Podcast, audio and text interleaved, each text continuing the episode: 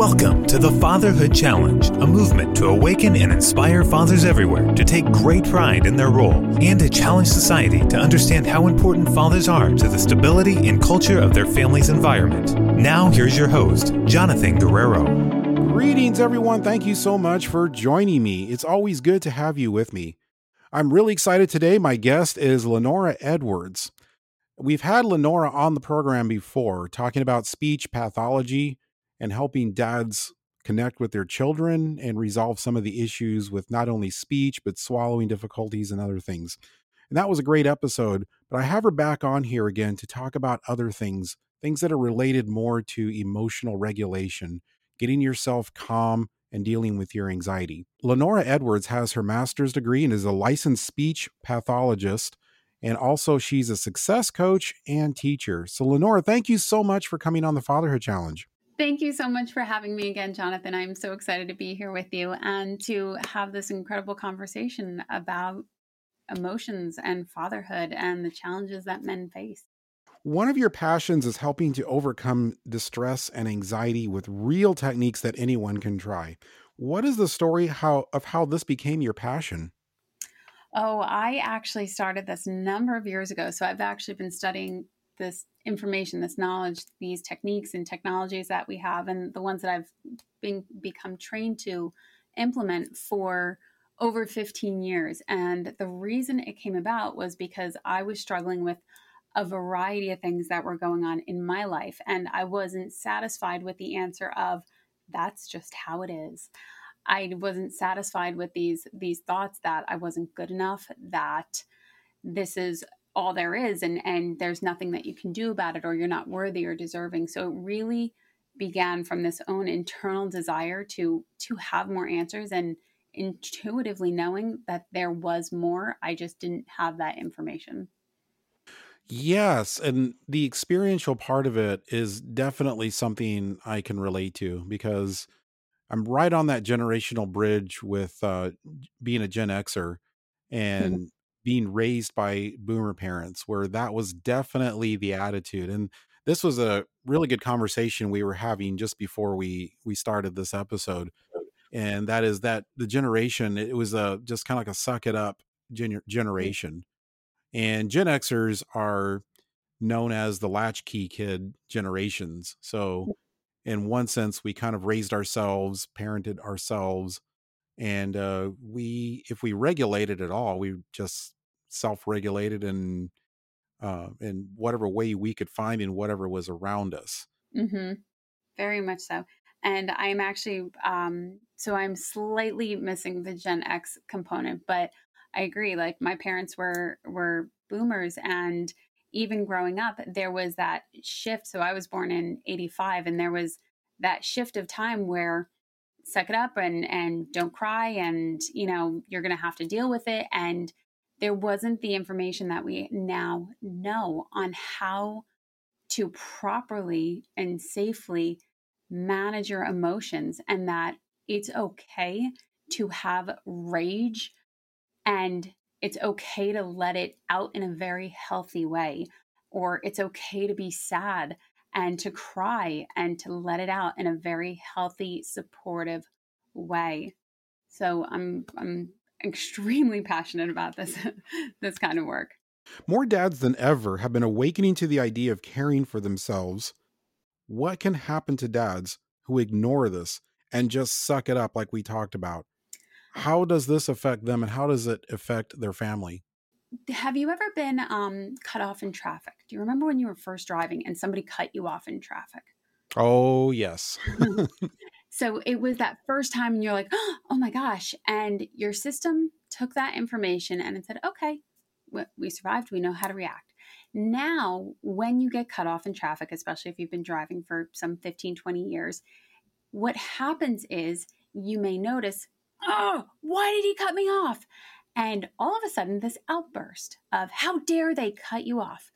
What happens in the nervous system is it has filed that one event and all the associated events with it. So when that one person 15 years later cuts you off, it's not that one time that is being released and processed in your system. It is all those times before that because your nervous system will store information and stack it accordingly. So that's why you can go from zero to 60 and be so aggravated that that person cut you off. It's not just that person, it's all of the people that have ever cut you off in your life and anything associated with that. So when we start to lose our temper, or especially with with our children, it's not the one time that they weren't listening or the one time that you asked them to do something. It was all of those times that are associated with that event, which is why we can get angry so much faster or why we have these emotional rushes so much faster.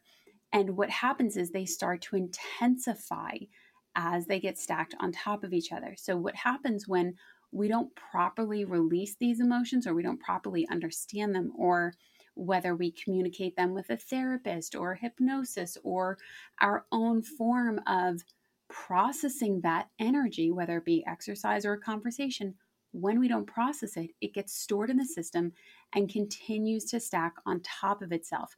And it will manifest in other ways, such as being incredibly short tempered or having habits that don't serve you, especially when you're frustrated and you can't let this anger out. You might start overeating. You might start doing other habits and scenarios that aren't really effective for you, even though you know better, but you're suppressing these feelings that need to be processed. That makes a lot of sense. Uh, a lot of guys go to all kinds of things and the most popular one of the most popular ways for dealing with anxiety and stress is alcoholism. Mm-hmm.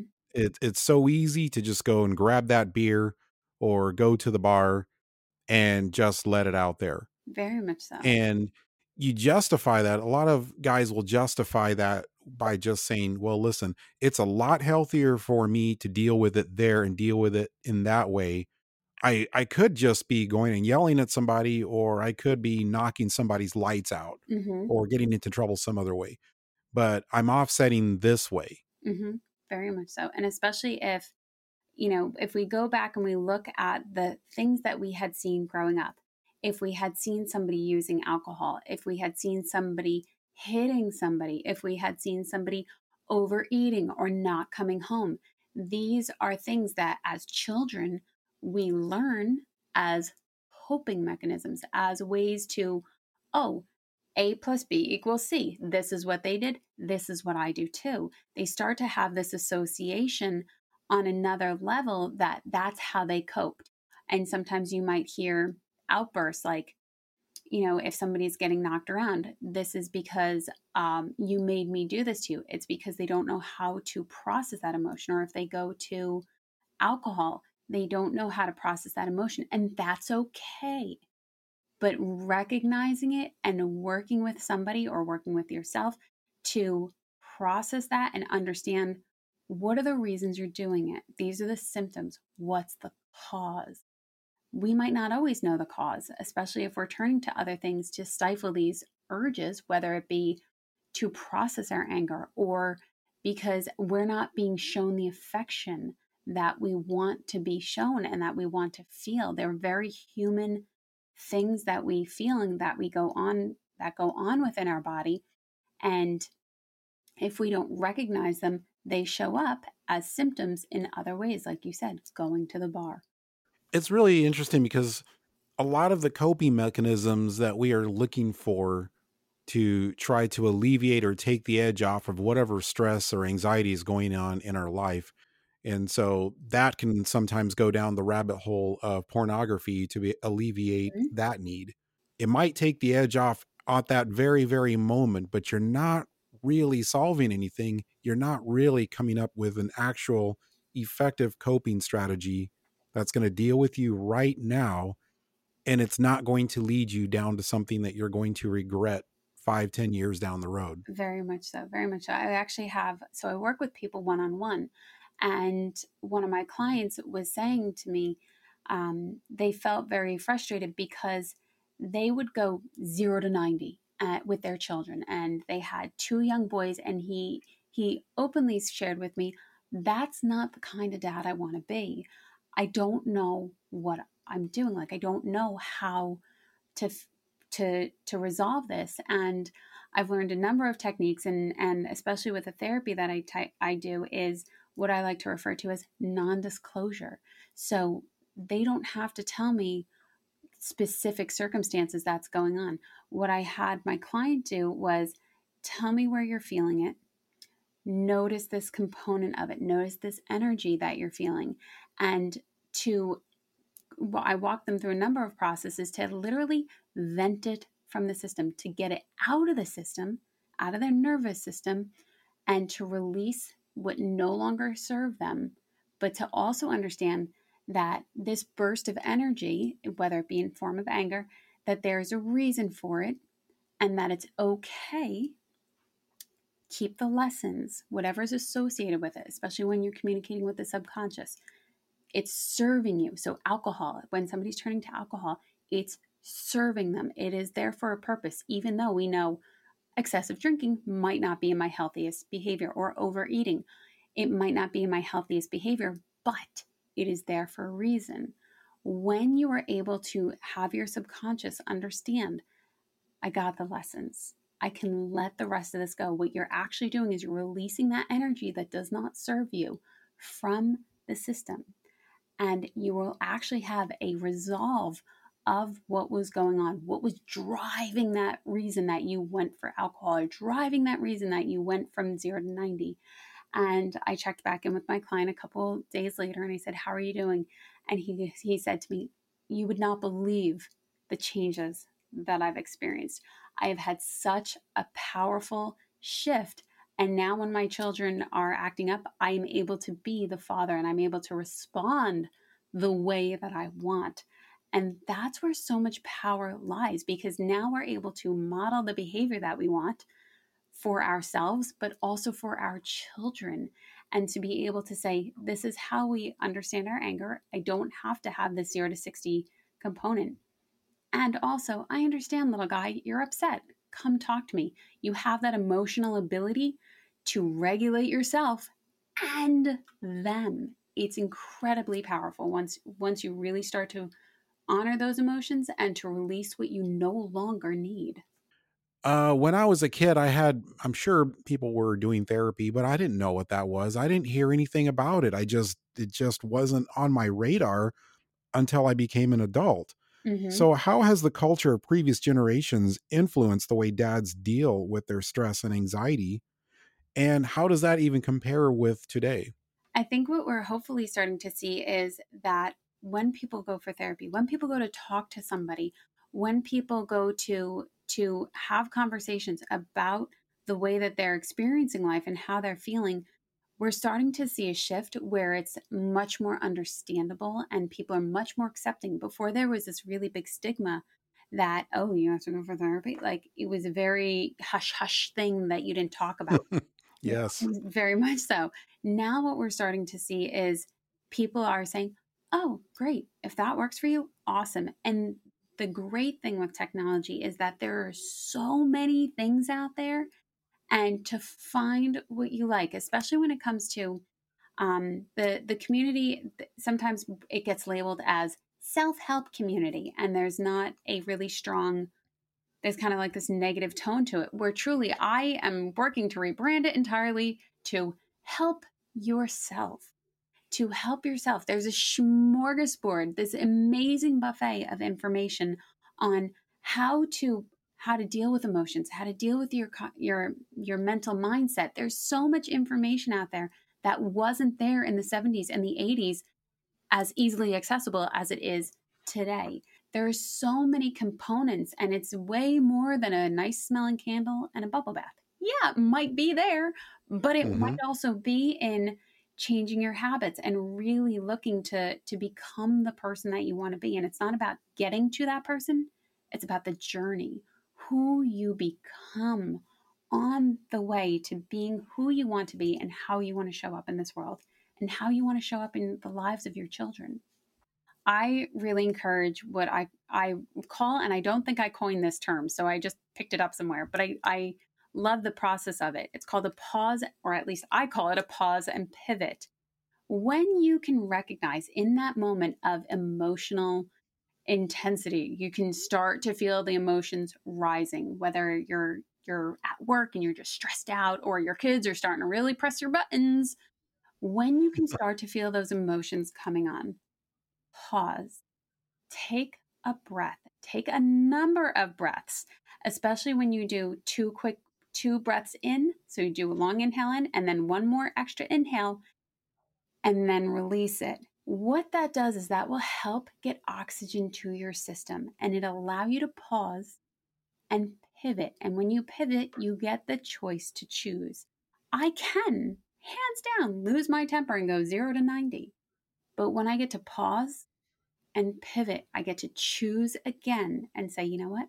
That's not how I want to show up right now. What do I need to do? How do I want to show up? And it lets you really think about how and gives yourself that few moments to process what you want that outcome to be. Do you want to have a screaming match with your child? Do you want to have a screaming match with your spouse? Or do you want to pause, allow yourself to get that breath and pivot? What do I want my outcome to be? Well, I certainly don't want to fight. So, how can I not get in a fight right now? Especially when the emotions are running high. I often encourage people to change their posture.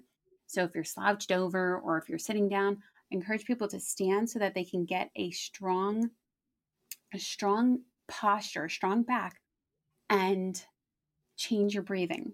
So change your posture, change your breathing. Then, especially when those emotions are running high, control your voice. The more you can speak softly the more you can slow down your words. What you actually do in that moment is you override by choice your emotional, your nervous system, and you override these emotions. They do take a, a few moments of practice um, in that in that intensity, and this definitely is an art to practice. But what you're doing is you're getting control over your nervous system, and you're running the emotion rather than the emotion running you change your posture, change your breathing, change your tone of voice, because that will allow you to gain control and choose your words more carefully. Because in that moment, just simply remember pause and pivot. If you remember nothing else, pause and pivot. You'll start to remember okay, I need a breath. Let me readjust. Let me choose again. And that can be incredibly powerful, especially once that disagreement is over with or once that moment of stress has passed, you get to look back and reflect and say, I really I I really like how I I chose again. I really am happy with the fact that I was able to manage my emotions and not let them run the show. What is happening is an unblending from the situation. So mm-hmm. you're so emotionally wrapped up in what's happening in the moment and all you want to do is react. And so this is purpose this is being purposeful and mindful Very about much. the fact that we are that blended and it's taking time to separate from what's happening at that moment and think about what you want the outcome to be very much so i believe it was les brown and he said you have to learn to contain your emotions. You have to manage your emotions because if you don't, they will use you. So, this is absolutely an art of managing your emotions, an art of self discipline, a daily practice. But what happens the more you practice this? Neurons that wire together fire together. The more you practice this, you're going to start having a catalog file a catalog of files in your mind and body that start to build up that says this is the new program that I run. I don't have to run this 0 to 90 program anymore. I get to choose and I get to run the program that lets me stand there and have the conversation that I want to have in the way that I want to show up and the way that I want to be. And it makes a huge difference because I, a lot of my clients will tell me, I don't lose my temper anymore. I've found that I'm actually able to control my emotions and to process them and to to have that power in that moment, especially when you lose control. You lose control. It's a loss of power. And even though you might feel like you're in control because you're screaming and you're winning the fight, what happens is it's a loss of control, the emotion. That's not where the power lies. The power lies in you choosing how you wanted to achieve the outcome that you wanted. And it really is an art. I mean, especially when we we wash our clothes on a very frequent basis, we brush our teeth on a basis, we take a shower on a basis, on a very frequent basis. These we don't call them practices, we don't call them arts, but they are daily disciplines. And this is the same thing. It's a daily discipline. I brush my teeth every day. I make sure that I choose how I'm showing up because it's a daily discipline that I feel is worth my time in investing so that I don't have to look back on the disagreements that I've had in my family and think, man, I'm just known to be losing my temper. That's not how I want to show up. So that's why I make it the art and the discipline of practicing every day. So daily hygiene wasn't something that was instinctive growing up. It was mm-hmm. something that was taught and it was something that was trained into a habit mm-hmm. That you now do every single day without really giving it much thought. You mm-hmm. just kind of do it. So is this how this works with these techniques? Absolutely. We call them habits for a reason because it's not a once and done. I don't brush my teeth once and never have to wash them again. Or um, I don't take a shower once and I'm I'm good for the year. It's a daily discipline. And I love that you pointed out it's a habit. It's just simply a habit of pausing and choosing again, or a habit of saying, you know what? I want to, I want to stand there and be the parent that I want to be. And I want my children to have very good memories of how I was in moments of stress because people don't remember all that you said. And when your when your children they don't remember the words. This goes for pretty much all people. They might not remember the exact words, but they will always remember how you made them feel. So, what are the memories that you want to be offering and bringing to your family and bringing to your children? I can I can look back and say, okay, well this person didn't make me feel really good. That's good to know. That shows me that uh, when when I have a memory that isn't one that I like, what it shows me is that this is something I don't like. So, what do I like? What can I learn from that experience? And that then helps me cultivate more of how I want to show up in my family. If you resolve the conflict in that moment, what I would say, what exactly was the number of outcomes? So you might be saying, I want to make sure that I don't lose my temper. This is this is something that did work for me. Or you know what? I tried that. Okay. Was it helpful? Was it not helpful and also what was the disagreement about? Was it about your child not listening? Like there's multiple factors that would go into into that. So where which one are we looking at from that standpoint? So there might be five outcomes that you had wanted. I wanted to make sure my child understood me. I wanted to make sure that my child wasn't harmed. I wanted to make sure that my child knew that i was the parent in that moment. But i also want my child to know that they are loved and i want my child to know that because they were having an outburst of emotion that i was hearing them i was seeing them so those are five different outcomes that may have been there in that moment of intensity. So I would say look at which one you're wanting to and be able to evaluate from that standpoint of did I achieve what I wanted? If I had I had five questions right there. So if two of them were a yes, okay, then the technique is working for me. Awesome. What else could I do? And when you're reflecting on how you responded, uh, if I ask somebody, you know, what else could you have done? Like, I don't know. I'll ask, what else might you have done? So the only word that I changed in that sentence, what else have you done? Or what else could you have done versus what else might you have done differently? By adding the word might, we take this very strict container of I don't know what I could have done differently and, and looking for one answer, by adding the word might, we make this explosion of possibility and it allows our mind to look at things differently. And our mind is so incredibly complex and incredibly profoundly amazing. We don't even know half the things that can actually be done. There, we're still establishing things that we can actually do with our brain. When we start to ask different questions, Your brain is designed to seek different answers. The better the question, the better the answer. This is really where the Google came from. The better the question, the better the answer you get from Google. And and I didn't go to public school and get taught this information. This is information that I actually purposefully studied because I didn't have the answers. But some people kept showing up with answers. And I'm like, well, why do they have answers? Why didn't I know how to manage my emotions? Why am I just getting so frustrated and slamming a door? It's because I didn't know how to process my emotions. I didn't understand why I was being so frustrated. I understood that people weren't listening to me in that moment, but what else was I doing? I took responsibility for my own actions and said, I, I don't want to be the person that slams doors and kicks things all the time when I'm angry. What else am I missing? I must be missing something else because other people can process and be angry and not slam stuff.